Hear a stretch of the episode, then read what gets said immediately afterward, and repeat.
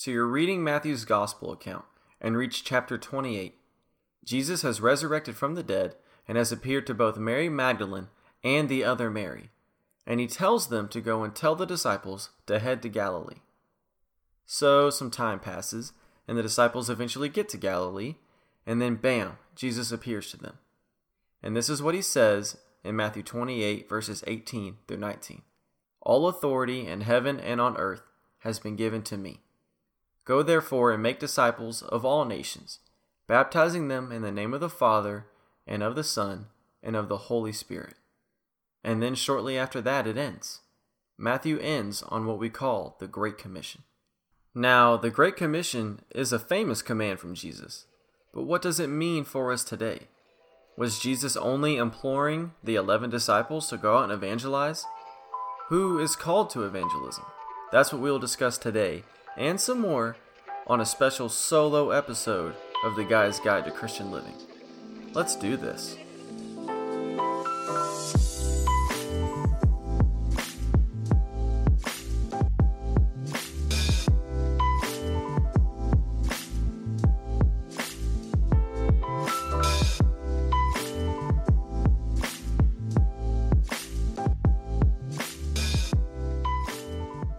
All right.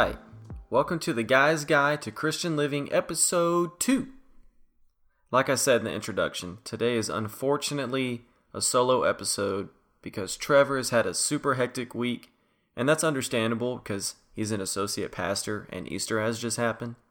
And something I want to say kind of right off the bat here is that I don't want anyone to think that just because many worship services are online right now, that that means that there isn't a ton of work going on behind the scenes by your local church communities because there definitely is. And I think it's very important for us to be thankful for all the really hard work that our local church families are putting in to bring us these online church services. Now, with that little message out the way, let's get into today's topic. I want to start this episode with the word evangelism. What does evangelism mean? And where did the word even come from? Etymonline, at least I think that's how you say it, uh, it's an online dictionary that I will link in the show notes, defines evangelism simply to mean the preaching of the gospel. And now from there, we need to ask, well, what is the gospel? And in short, gospel simply means good news. So if we know that gospel means good news, we can define evangelism as the act of bringing good news. And an evangelist, well, that's someone who shares good news. Now, why do we need to care about what this random word means? And the answer to that is we need to care because the biblical authors cared. In fact, in the Apostle Paul's second letter to Timothy, he says this in chapter 4, verse 5. He says, Keep your head in all situations, endure hardship, do the work of an evangelist, and fulfill your ministry. So we define the work of an evangelist to be the act of sharing good news. And I think we can go ahead and say that our good news here is the good news of Jesus Christ's resurrection on Easter Sunday. Now, you may be asking who is supposed to be doing this work of sharing Christ's gospel, of sharing Christ's good news. And I would say that the answer is you are. I am. I would argue that every single Christian on the planet has the same responsibility here. Too often, I have heard people say that they don't feel like they're called to evangelize. And I think that is just the totally wrong way to be thinking about our lives as Christians. And don't get me wrong, I've said this very same thing during my life and my own spiritual journey.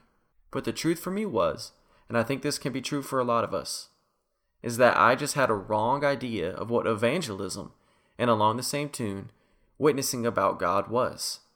To me, an evangelist slash witness, I'm going to start using them interchangeably, was somebody like Trevor. Trevor is a preacher, and so he is trained to share Christ's love with people.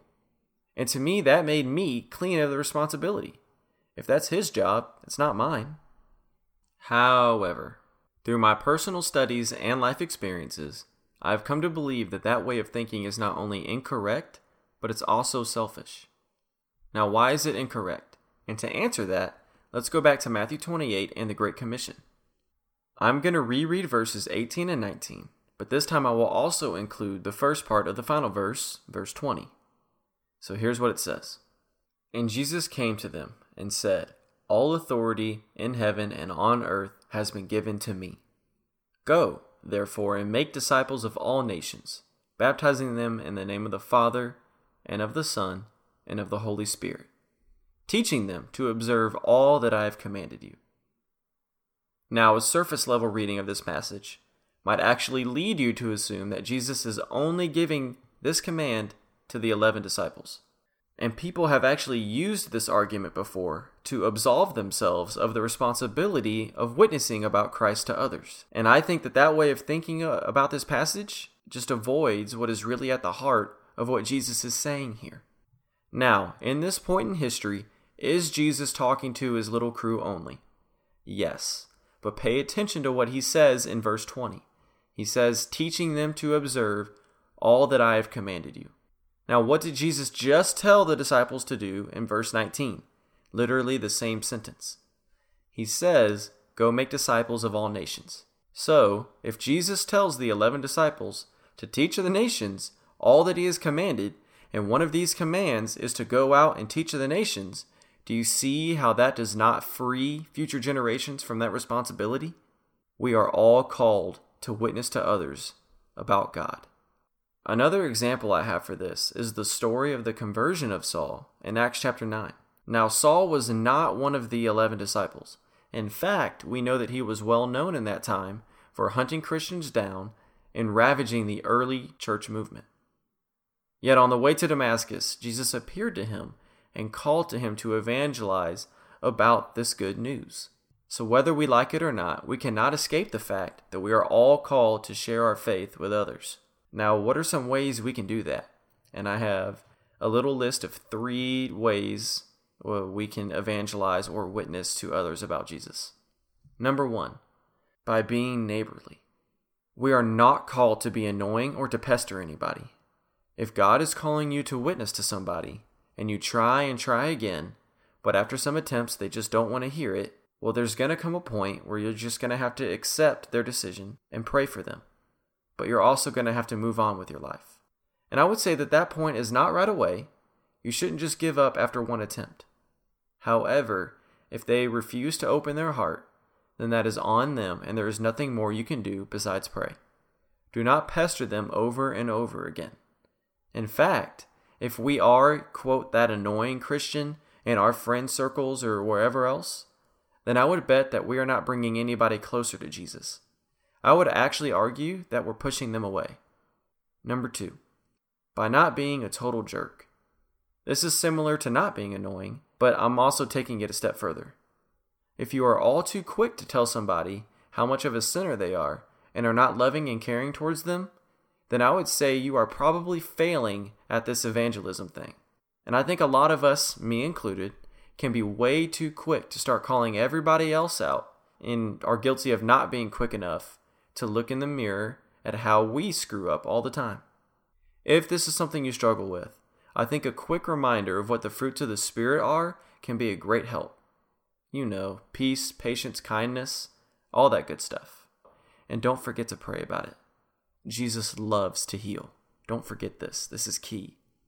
Number three, you have to understand and accept that you're going to get uncomfortable at times. There will be times when you feel the overwhelming urge to talk to somebody, a friend, it could be anybody, about Jesus. And it's going to feel so awkward and you don't want to do it and you feel almost sick to your stomach and oh my gosh, I can't do this. This is horrible. Take a deep breath and say a quick prayer. Also, remember what Jesus told his disciples in Matthew 10, verse 19. This is what he said When they deliver you over, do not be anxious how you are to speak, or what you are to say, for what you are to say will be given to you in that hour. Now, to give some context, Jesus was speaking to his disciples about testifying about him in front of the day's religious and governmental leaders. But I'm also fully convinced that he is offering this same help to you and I today. Jesus clearly was not wanting to go into his passion, yet he did it anyway saying, Not my will, but yours be done, when he prayed. When it is your time to shine, and you know you are called to share the gospel with someone, and you are so nervous you could throw up, can you just stop for a second and say a quick prayer and then say, Not my will, but yours be done? Pray about it. Ask God to help you. He will. Earlier, I said that I believe that when I try to actively avoid witnessing to others about Jesus, I'm acting selfishly. Now, why do I think that? To help explain, I thought up a quick metaphor. Now, this metaphor might be good or it might be terrible. I'm really not sure, but I do hope it brings a little bit of clarity to my stance. So here's how it goes. Let's pretend that you and everyone around you constantly walk with a 25 pound weight chained to each leg. Some people are physically stronger, and so they actually seem fine to live with these weights on their legs, and they don't care to have them removed. But others are less gifted in this sense and struggle every day just to do basic activities. Now, this is how it's been for all your life and for everybody you know for as long as you can remember. Then one random day, you come across somebody who is walking without the weights. So you go up and you ask them how they're able to walk so freely, and they happily hand you a key to take off the chains. So now you take off your chains and you can walk freely, and everything feels amazing. You can run, you can jump. Just standard walking is easy, and everything feels so good. Now, one day you're walking around and somebody notices that you don't have any chains on your legs, and they walk up to you and they ask you, well, you know, what's made you be able to do this? How were you able to take off your chains? And you don't tell them because maybe you feel like you weren't called to, even though you are keeping a key to their chains right in your pocket. What kind of person would you be? Isaiah chapter 52, verse 7 says, How beautiful on the mountains are the feet of those who bring good news. Jesus has commissioned each and every one of us to share his message to the world because he loves you, and he loves the person to the left of you, and he loves the person to the right of you so much that almost 2,000 years before any of us were born, he chose us over his own self preservation. And now you and I are to tell anybody who will listen that He has chosen them to. We are called to evangelism. No, that doesn't mean you have to go be a preacher. And no, that doesn't mean you have to walk up to random strangers in Starbucks all the time. It can be as simple as picking up somebody's wallet that they dropped and returning it to them. Or if you're hanging out with somebody and the topic of Jesus just naturally comes up, don't shy away from it. Sometimes the conversations that may seem like they're going to be the worst end up being the most fruitful conversations you can ever have. Trust me, I know from experience. It doesn't always have to be difficult, but sometimes it will be. With that said, just like with anything else, the more you practice, the better you'll get. How beautiful are the feet of those who bring good news. Let's be the ones who bring this news to our generation. God is going to be with us every step of the way. He said so himself. Well, that brings us to the end of this episode of The Guy's Guide to Christian Living. I know that this was a little bit more academic or technical than our first episode was, but if I'm just going to be honest, that's kind of my style and how I think about questions like these. So I hope it wasn't too bad, and I also hope that you feel inspired the next time you feel that undeniable feeling of the Holy Spirit tugging at you to share. If you feel that our podcast deserves a rating, whatever it is, please give it if you feel inclined to do so.